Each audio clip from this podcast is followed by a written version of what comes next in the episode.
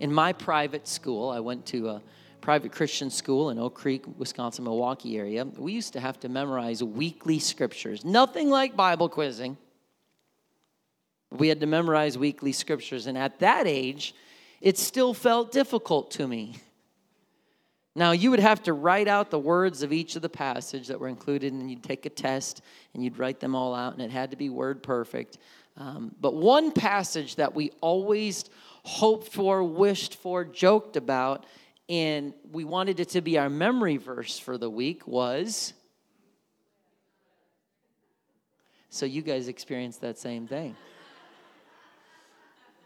was John 11 35. I mean, I might not be the sharpest crayon in the box, but I could remember I could remember this. I could memorize this. I think, see, you're all ready for Bible quizzing, all right? Look at this scripture right here. Say it out loud. Okay, now take the scripture down. Now quote it. You guys are ready for quizzing. See, I, I, mean, no matter what, I could get that question right. And they would say, question number one, question. According to John chapter 11, verse 35, who wept? Or question number one, according to John 11, 35, what did Jesus do? See, you guys are ready for Bible quizzing. If they were all only that easy nice and succinct. But why? Why did Jesus weep?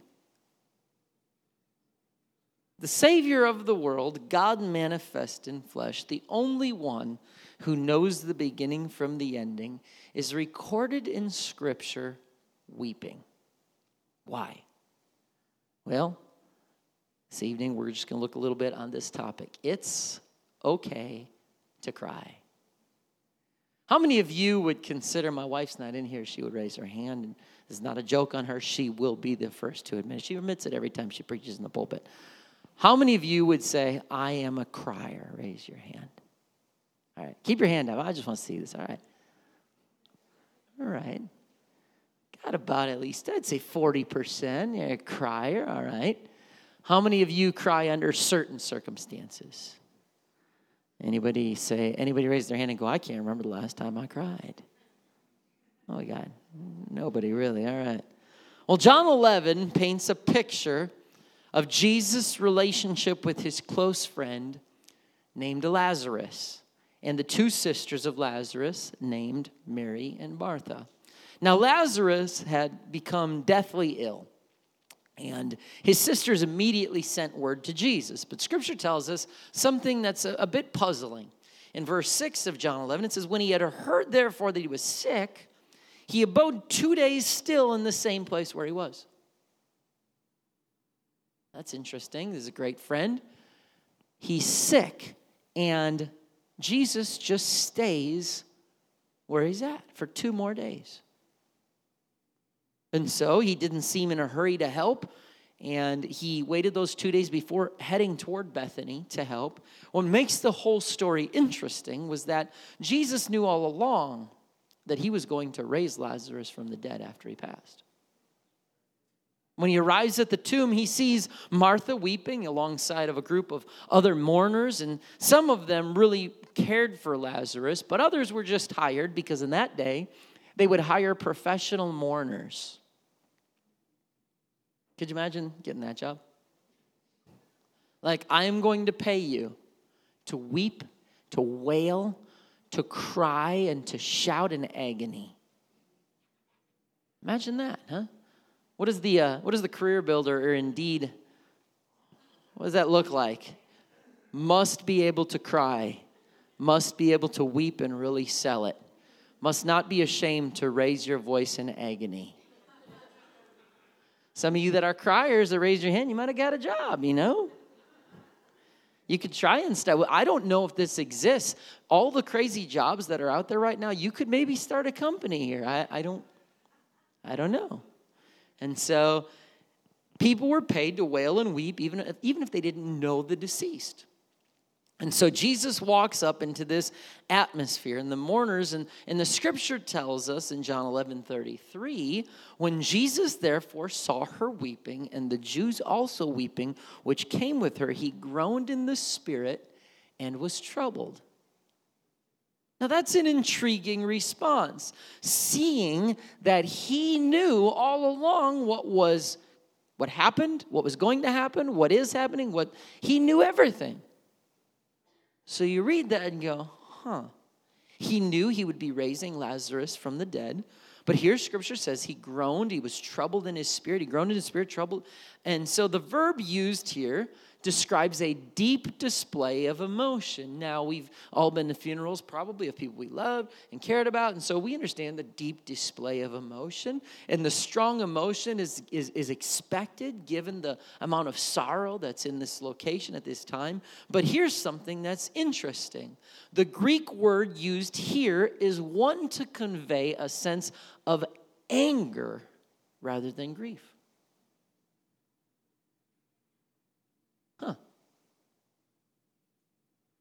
That's why the New Living Translation puts it this way. Verse 33 When Jesus saw her weeping, saw the other people wailing with her, a deep anger welled up within him, and he was deeply troubled.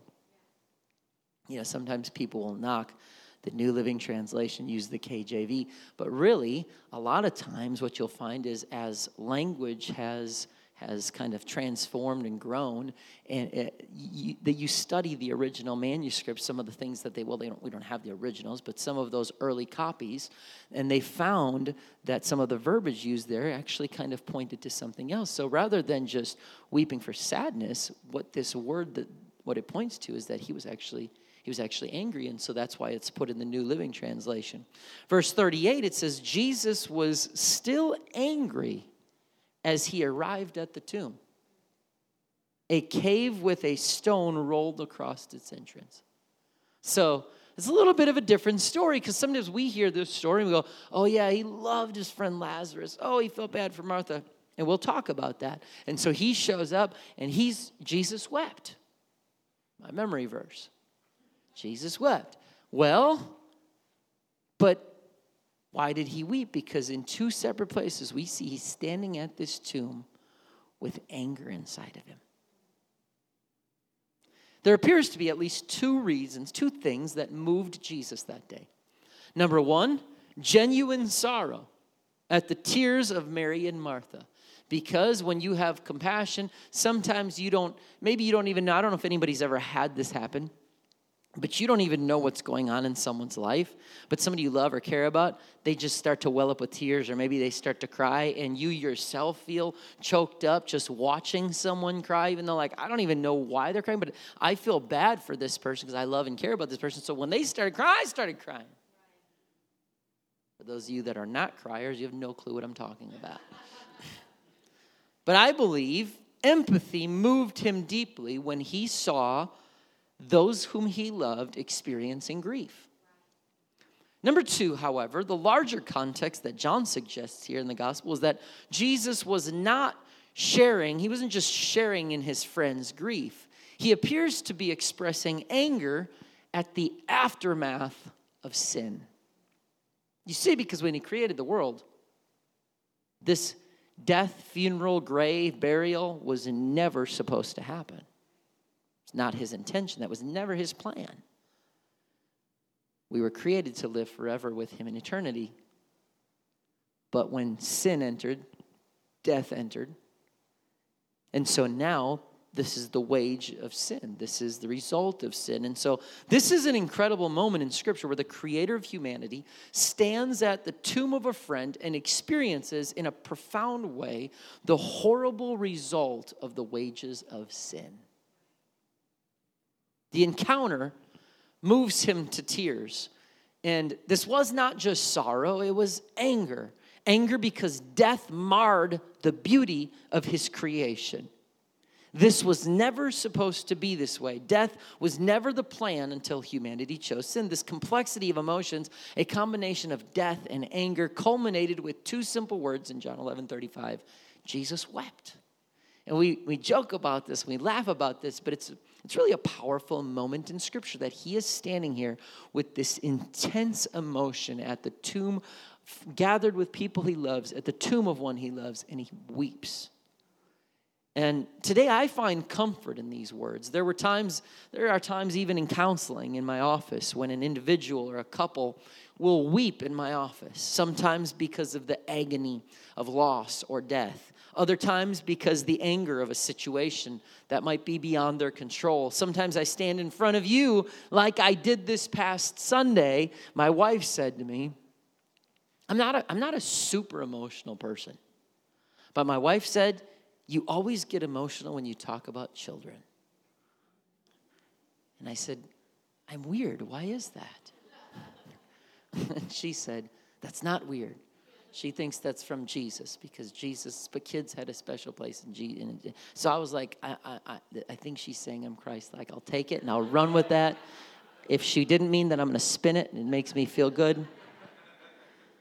But uh, yeah, when I anytime I talk about children, because children to me are just beautiful, and so I didn't know that child well, that five month old that passed, but I, I felt a sliver of agony of what parents are probably dealing with as a parent of three children. I can't imagine, but your mind goes there and what that would possibly feel like. Because, you know, sympathy is feeling bad for someone. I feel bad for you. Oh, I'm so sorry. I feel bad that you went through that. But empathy is where you put yourself in someone's shoes in their position.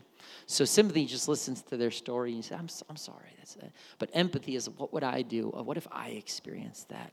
And, and, and I, I feel like empathy feels much deeper than sympathy. And so um, sometimes we, we, we don't think about that when somebody, even Billy Joe, what he's going through, which he just had another surgery today. He wanted me to tell the church that he loves them, he appreciates the prayers, but now they've had to amputate his leg up to five inches below his kneecap. So it's not just his foot. And, um, and so he, he, he's going through a lot, you know, and, and so we don't think, because, you know, if you're, if you're here and, and you're blessed to still have your, all of your limbs intact, we go, oh man, I can't imagine. I'm, I feel sorry for you. But if we start to go, what would my life look like moving forward from that day? Empathy lets you feel just a little more deeply than sympathy does. And so the majority of us feel these expressions of emotions at times. We, we, feel anger, we feel sorrow. Weeping is often the natural expression of these emotions. Some people will weep when they're sad, some people will weep when they get very frustrated or angry. Weeping is often the natural expression. So even though it might not sound manly or macho for me to say, it's okay to cry. We rarely think of the importance of tears. But you know, tears have a purpose. Now, pain is often the gift, I'll say gift, that ushers them in. But guess what? If we were tearless, we would neither see nor blink. Tears actually lubricate our eyelids. When we cry, our tears have a different chemical makeup. If we are hurting physically or emotionally, a protein is present in tears. Tears bathe our eyes in one of the most effective antibacterial and antiviral agents known. The Bible's full of tears. Some of the greatest heroes in Scripture have shed tears Joseph, Hannah, David, Hezekiah, Ezra, Nehemiah, Jeremiah, Peter, Mary, Paul, John, and even Jesus wept. Just as their tears marked sadness, repentance, love, cleansing, power, blessing, joy, hope, despair, anger, fear, desire, goodness, and pain. But yet, Psalm 126 5 says, They that sow in tears shall reap in joy.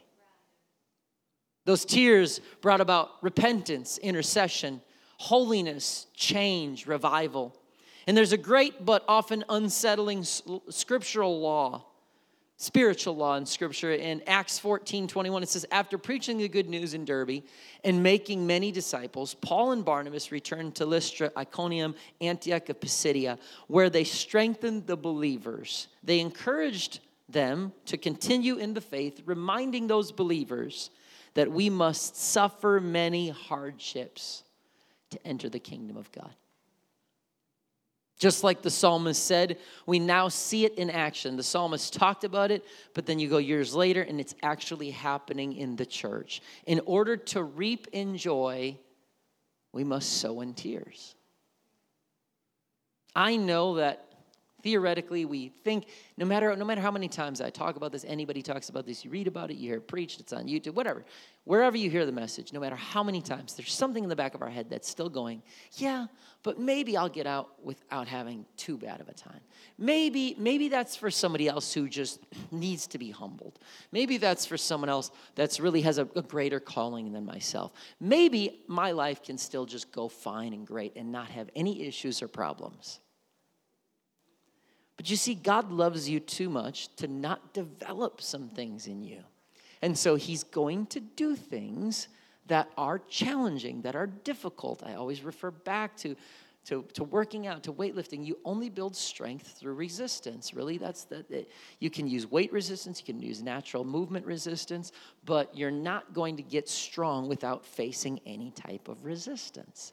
And so you go to your Christian walk and you can say, I love God, it's just amazing, but there's something that is formed in the, in the, in the depths of despair when we cry out to God that cannot be formed when everything is just perfect and you're blessed and you have every prayer answered and every dream come true. And so tears are a normal part of life. I would even argue a, a healthy part of life. But often our tears only focus on this life and this world.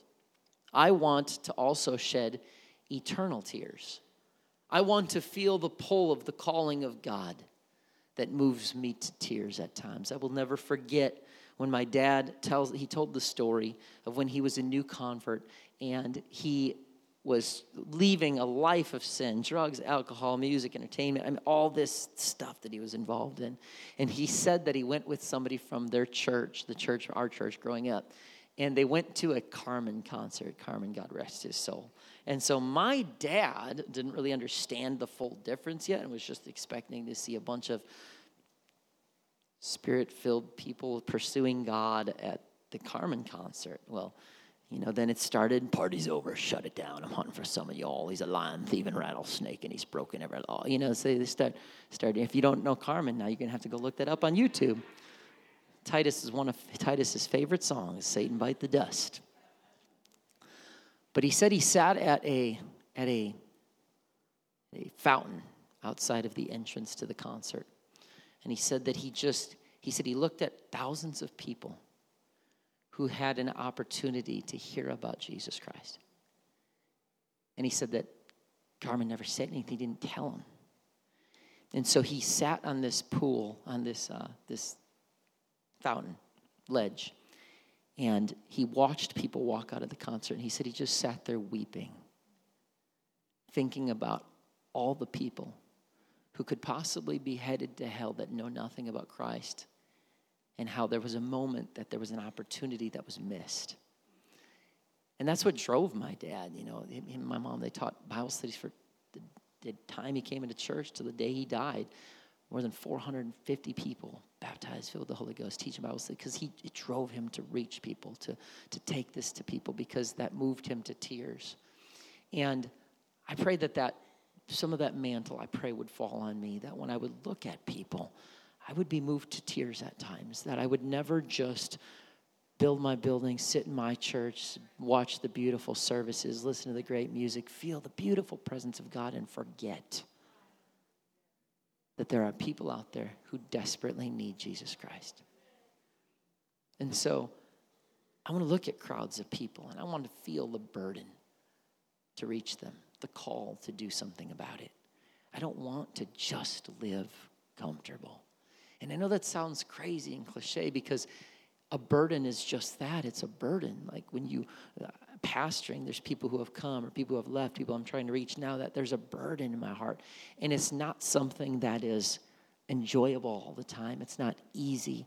But I also pray that God never releases me from all burdens because otherwise that, that's, what, that's what drives us to do the work of the lord the, the, the, the burden of his calling And so when my life is not right, I want, I want to shed tears that will lead me to godly repentance.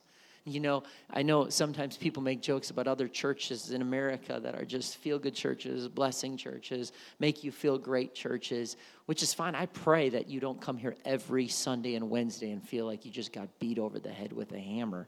That's not my that's not my goal. I know Sunday's message was a little heavy. So I, I, I hope that you're not every time being like, man, I got beat up again. It was great. I hope that there's times that you walk out of here and go, wow, I feel encouraged. God. But even in, like I said on Sunday, God, whom the Lord loveth, he correcteth. That I pray that we never get to the point where we no longer can approach an altar and weep. Because godly sorrow leadeth to repentance and leadeth to change. And so, so there's times that when things aren't right in my life, or even when they are right and God's calling me to a deeper place, that there would be something that He speaks to me through Scripture, through a preacher, through a song, through uh, uh, the gifts of the Spirit, whatever that is that, that causes me to go, God, I need you. I want to go deeper. That I feel tears in my eyes. I feel the, the pull in the Spirit to go to new levels and to go to new depths. And so Peter, he denied Jesus three times. And look what the Bible says Luke 22 61 it says, And the Lord turned and looked upon Peter, and Peter remembered the word of the Lord. This is right before his crucifixion. And he had said to him, Before the cock crow, thou shalt deny me thrice. Peter swore up and down he would never do that. But here he is, he did it. Jesus locks. I mean, what's worse than actually doing it? But right after you're doing it, locking eyes with your Savior, who you let down, who told you you were going to do it and you promised you wouldn't. Imagine the agony that Peter felt. And the scripture says he wept bitterly. Yeah, but there's no condemnation. You're right, there is no condemnation. Paul says there should not be, but we should never lose conviction. Conviction says, I, God is calling me to change. Condemnation just looks at self. I'm never good enough. I'm never going to be able. Conviction says, I know I'm not good enough, but I feel God is calling me to change. I feel like God is calling me to. We don't ever want to lose conviction. And so the next time Jesus finds Peter, his heart is right. and He had already repented. He was ready for what was next. Why? Tears of confession can bring true change through repentance. And so if we have not repented in a while, if we have not found that place of, of sorrow in God sometimes where we go, God, I come before you and I need to change. Forgive me, cleanse me, help me not to stay the same. I don't ever want to lose that. So I'll say it again it's okay to cry. It's biblical, it's healthy, and sometimes it's needed. And as we read about the tears of Jesus and the others during this time uh, of death for Lazarus, we read about how people are deeply they're, they're deeply feeling this emotion. In their minds they lost someone they love. And we should feel the impact of that loss. We should process grief and try not to ignore it. I'll say this the emotionally healthy person does not ignore their emotions. Now, I think we've gotten better with this. There has to be this happy medium of like, we don't just cry over everything. At some point, you gotta, you gotta have some thick skin and be able to tell life is difficult. Don't just sit in the corner and cry over everything. But yet, you know, previous generations probably, Pull yourself up by your bootstraps, and I don't want to hear it. Ain't no crying. Why are you crying? Quit your crying.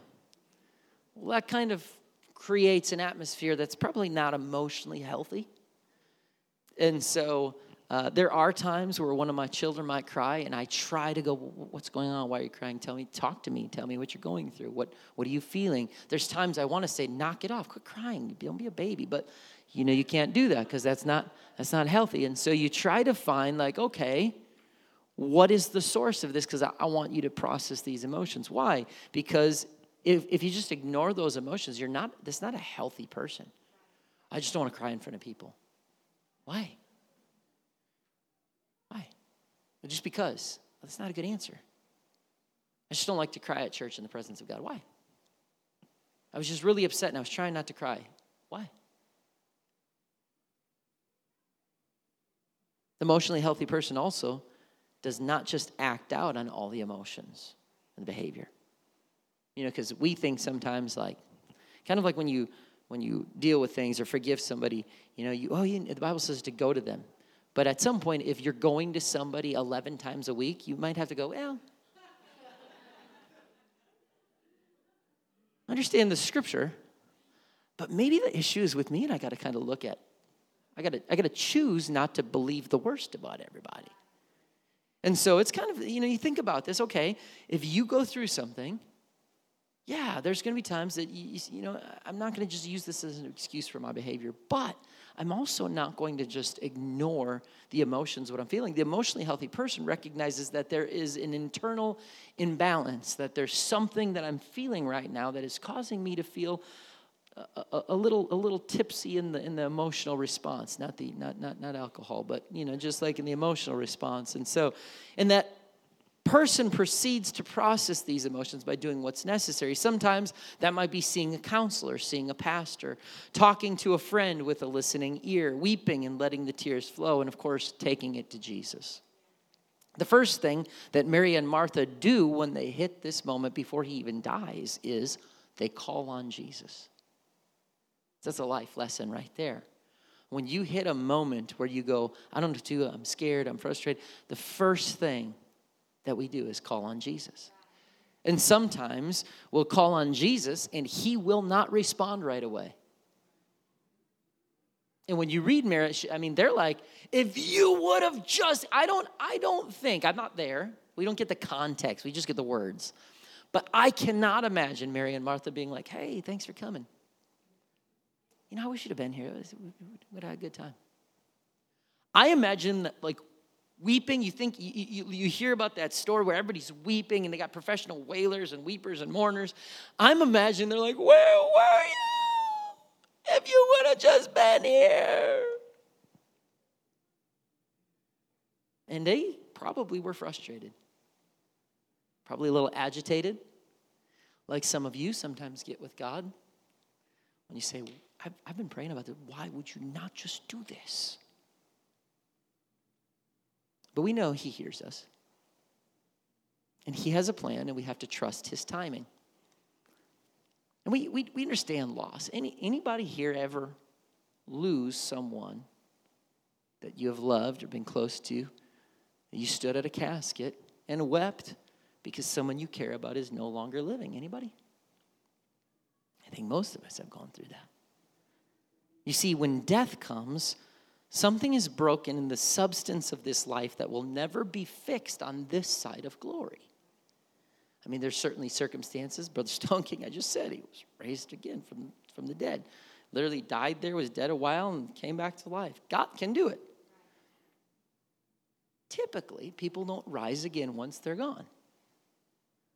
And so when you experience loss, it's okay to both mourn the loss and to even feel angry about the desecration of something as precious as life itself. It's okay to cry. Jesus cried too. And so we must understand something. There was a significant difference between the tears of Jesus and the tears of the mourners.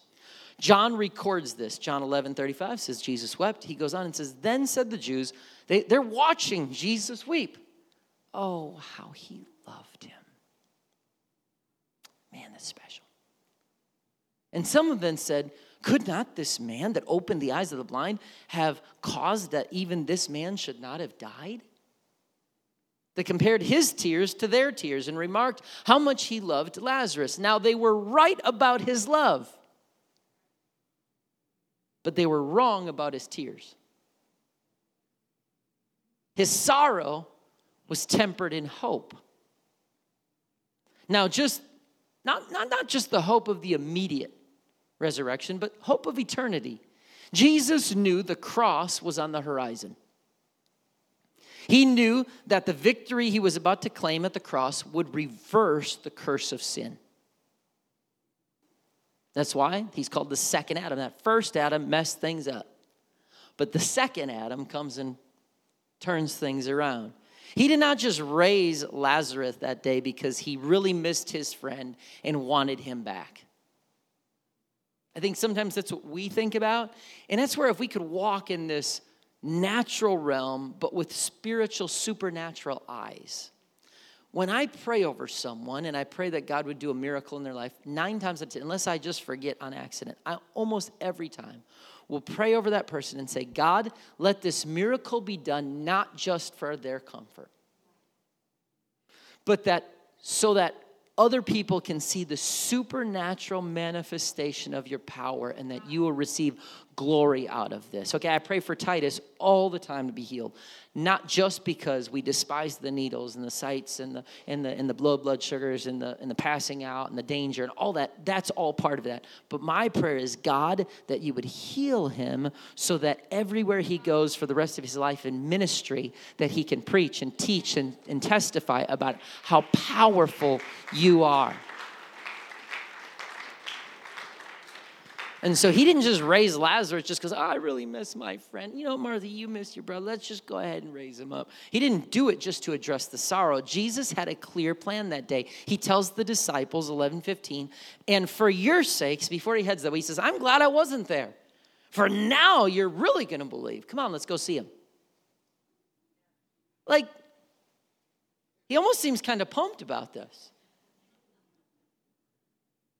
And then he says to Martha, Lazarus' sister in 25, he says, I tell, he, said, he told her, I am the resurrection and the life. Anyone who believes in me will live even after dying. He was trying, everything he did in his earthly ministry was trying to prepare them. You watch them. He says, don't, don't, don't worry about this. He starts saying, I'm going to be not a long time with you. He was all trying to get his people ready for life after he, he leaves, but not just on this earth. He was constantly trying to get humanity temporary human beings to have an eternal perspective. And I feel like here we are thousands of years later, and he's still trying to do the exact same thing. He's trying to get us in our temporary existence to see beyond the here and now and to see that the, there's an eternal picture, there's an eternal scope. Listen, even if he dies, this is not the end. He says, Everyone who lives in me and believes in me will never die. Do you believe this, Martha? He was trying to get them to understand. Everything he did was to get the world to understand his message and to try to get his disciples ready for the next calling. Even now, this was not a random story about death of someone he loved. It's a story tempered in hope. Christ was angry at death and how sin caused something contrary to his plan, but there was hope there. He performed a miracle that day, not only because he loved Lazarus and his sisters, but because he wanted them to understand who he really was.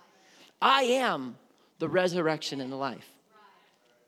He wanted to prepare his followers for what was next. And so they were to step into their calling knowing. Why? Hey, he wanted them to see, I'm going to be going away. You guys, but just, you, you got to remember this. You're going to see me in a grave one day.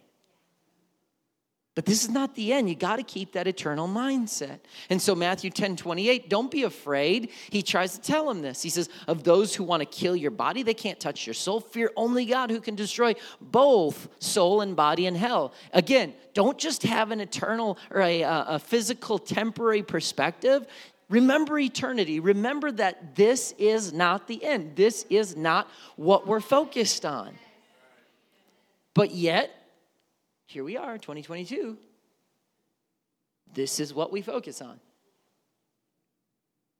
Jesus knew the hopeless tyranny of death would soon end at the cross. And today, I share that same conviction.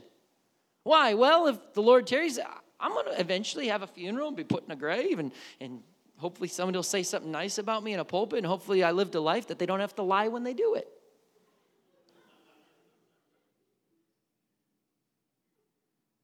But guess what? I still am going to live forever.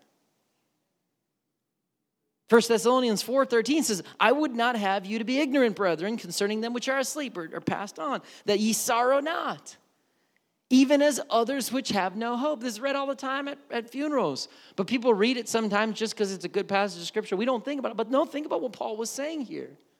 He says, For if we believe that Jesus died and rose again, even so, them which also are asleep in Jesus, God will bring with them. For this we say unto you by the word of the Lord, that we which are alive and remain unto the coming of the Lord shall not prevent them which are asleep or who have passed on. For the Lord himself, He's not sending anybody in his stead this time. The Lord himself shall descend from heaven with a shout, with the voice of an archangel, and with the trump of God, and the dead in Christ shall rise first. Then we which are alive and remain shall be caught up together with them in the clouds to meet the Lord in the air, and so shall we ever be with the Lord. And then he says, Hey, go out and comfort one another with these words. And that should comfort us because you know what? We get so distraught about what's going on right here, right now, the next two years, the next 10 years. And what matters is not that. Yes, right now it's that God, make me who you want me to be. Help me to be a minister of you. Help me to reach the world you've called me to reach. Help me, Lord Jesus, to have that compassion, that empathy. But Lord, help me not to get consumed with the here and now. Help me to remember that no matter what happens, no matter if I pass on and stop breathing in this mortal body, I know that once I pass, my next waking moment is in the presence of God Almighty for eternity. I was happy tonight when Luke chose the song, Mercy and Goodness gives me assurance that I, when I see your glory and, and, and face to face, I, I, was sitting there thinking about that, going, man, that line just jumps out to me, especially knowing what I was getting ready to speak. And I'm like, God, I, I love the life I live here. I love being able to serve Refuge Church, the Missouri District. I love my kids. I love my wife. I love my family. I love everything. I love Liberty, Missouri. I'm even getting to love the Chiefs. I mean, come on. But you know what? I can't wait. Oh, I want to see him. Look upon his face. There to sing forever of his amazing grace on the streets of glory. Let me leave my voice. Cares all past, home at last, ever to rejoice. So, as I close tonight, what are you going through right now that feels overwhelming right here? What are you going through? What are you going through? Is it, is it financial? Is it physical? Is it relational? What is it? What, what's, what's, what's causing the burden? See, I believe that we walk in these shoes as humans, and, and part of this is normal. It's an ongoing battle. It never changes. He, he talked to them. Obviously, they were going through things too. He, it doesn't really change. Humanity just kind of stays the same. We just go through different battles, but it's same. It's the same in the end. And so, what is it? What is it right now that you're that, that you're going through? What is it right now that, that you're walking through going, man, I'm just, I'm, I'm, I'm, trying so hard. And there's a burden in your shoulder. And I believe part of the trick of the enemy and fallen nature of humankind is God's desire is for his people to have a burden for humanity, a burden for souls, a burden to make disciples. But instead, we're, we're, carrying around burdens every day, but it's not the burden God's called us to carry. Every one of us, you're gonna, you're, we're all carrying a burden at some point. But the burden we're carrying is Am I going to get the promotion? Are my kids going to do well in school? Can I afford school? Um, what's the paycheck? What's the health insurance? Cost of materials are going up. Man, a gallon of milk is six dollars. My goodness, I, I, I'm going to need a new car. Our heads are going through this. Oh, what did the doctor say? Oh, there might be a spot there.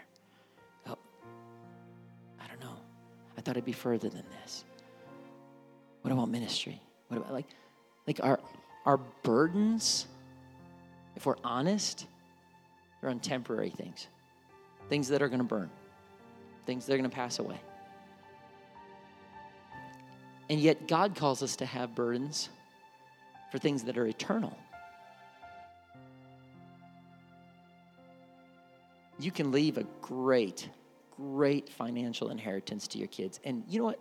If you do it well, you might, man, you could, you could probably you could probably really take care of a couple of generations of your family. But eventually, if they don't continue, he's going to run out somewhere. I don't care if he got $7 million, like it's going to run out somewhere. But if you make a disciple, if you teach the next generation to pray and to fast and go reach a lost and dying world, yeah, I do think it's emotional, but I think how neat it would be to walk on that into that pearly gates. Yeah, and have somebody go, I'm so thankful you taught me a Bible study. I'm so thankful you taught me Sunday school. I'm so thankful that you prayed with me that day at the altar. I'm so thankful that you came up to me at Walmart and it was awkward at first, but I sensed your love and compassion and it made a difference in my life. Because we're carrying burdens, but I don't think they're eternal burdens. I think if we're honest, they're temporary burdens. So, what are you going through right now that feels overwhelming? What or whom have you lost that's left a gaping hole? Maybe it's time to just come to an altar and just cry in the presence of the Lord. When you experience any type of loss, any type of loss, it's not just death or dying of a loved one, any type of loss, you have to process it. I reference Titus again. We lost what we thought would be normal in one day when we found out he had diabetes. I never thought that I was the person that would be in a support group. Like my wife and I are pretty strong people, like and here we are on Facebook groups and bouncing ideas off and getting things from other people because to me there was a loss of something there and it just changed like that. Like you said, Billy Joe is going to be dealing with this, this loss of a limb the family in in uh, Brother Sharon's church there. They're going to be going through the loss of a, of a five month old son. Anytime you go through any type of a loss, process it. Don't just ignore it. Go ahead, cry, weep. Jesus did. But then when you're done weeping and crying, even if you have to do it multiple times, just remember there's always hope. There's always hope. No matter what you're going through, there's always hope. Why? Because we say there's always hope, thinking like, well, maybe something will change in the next couple weeks. Well, I lost my job, but there's always a hope. Maybe I'll get a next one. I applied for three more, so there's hope that I'll get a new job. No, no, it's too temporary. Yeah, I understand you're working hard. You're going to get God bless him with a great job, whatever it is. But the hope is not on this earth. My hope is not on the next election. I certainly hope some things, but that's not where I'm putting my ultimate hope. My hope is not even on the next building of the construction of the church. My hope is eternal. And so, all the things that burden us right now, if they're temporary, maybe it's time to just go, God, why do I keep carrying this around? God, instead, give me a burden for things that are going to be eternal. No loss we experience on this earth can exceed the joy and the blessing that's coming on the horizon. God is getting ready to come back for his church. And he made that possible by going to the cross and rising from the grave. And he because he personally defeated the grave. There's no grave, literal, or any situation that can hold us down. But as you stand to your feet tonight, if you're not a crier, we're not going to start hitting you on the fingers with hammers trying to make you cry. But if you are a person that goes, I can never let anybody see my emotions, why? Why? I just have to hold it all in. I have to act like I have to be. I hear this all the time at funerals. I have to be strong for so and so. Why? Right? I mean, if you come to my funeral, don't be strong for anybody. You, you want to weep? Weep. My Lord, I hope out of 160 people, at least one of you cry.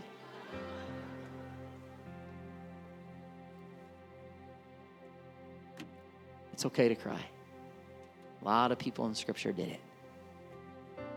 But don't cry as someone who has no hope.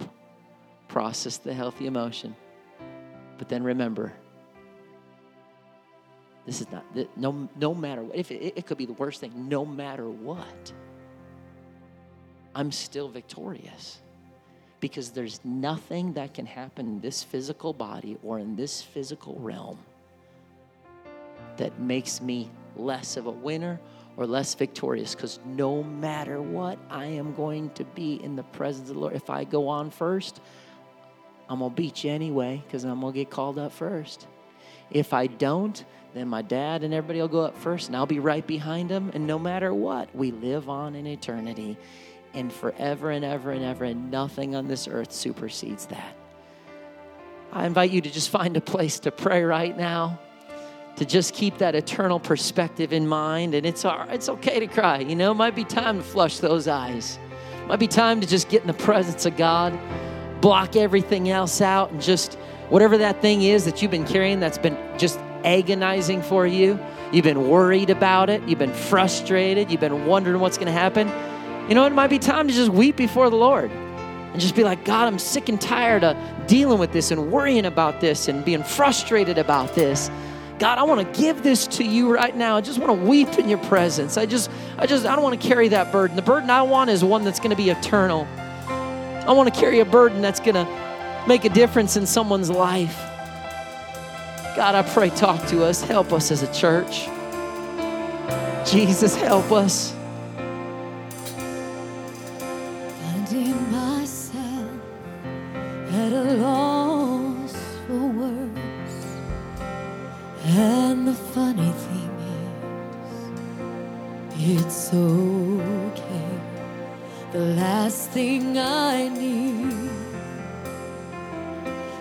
to be heard, but to hear what you would say. A word of God, speak. Would you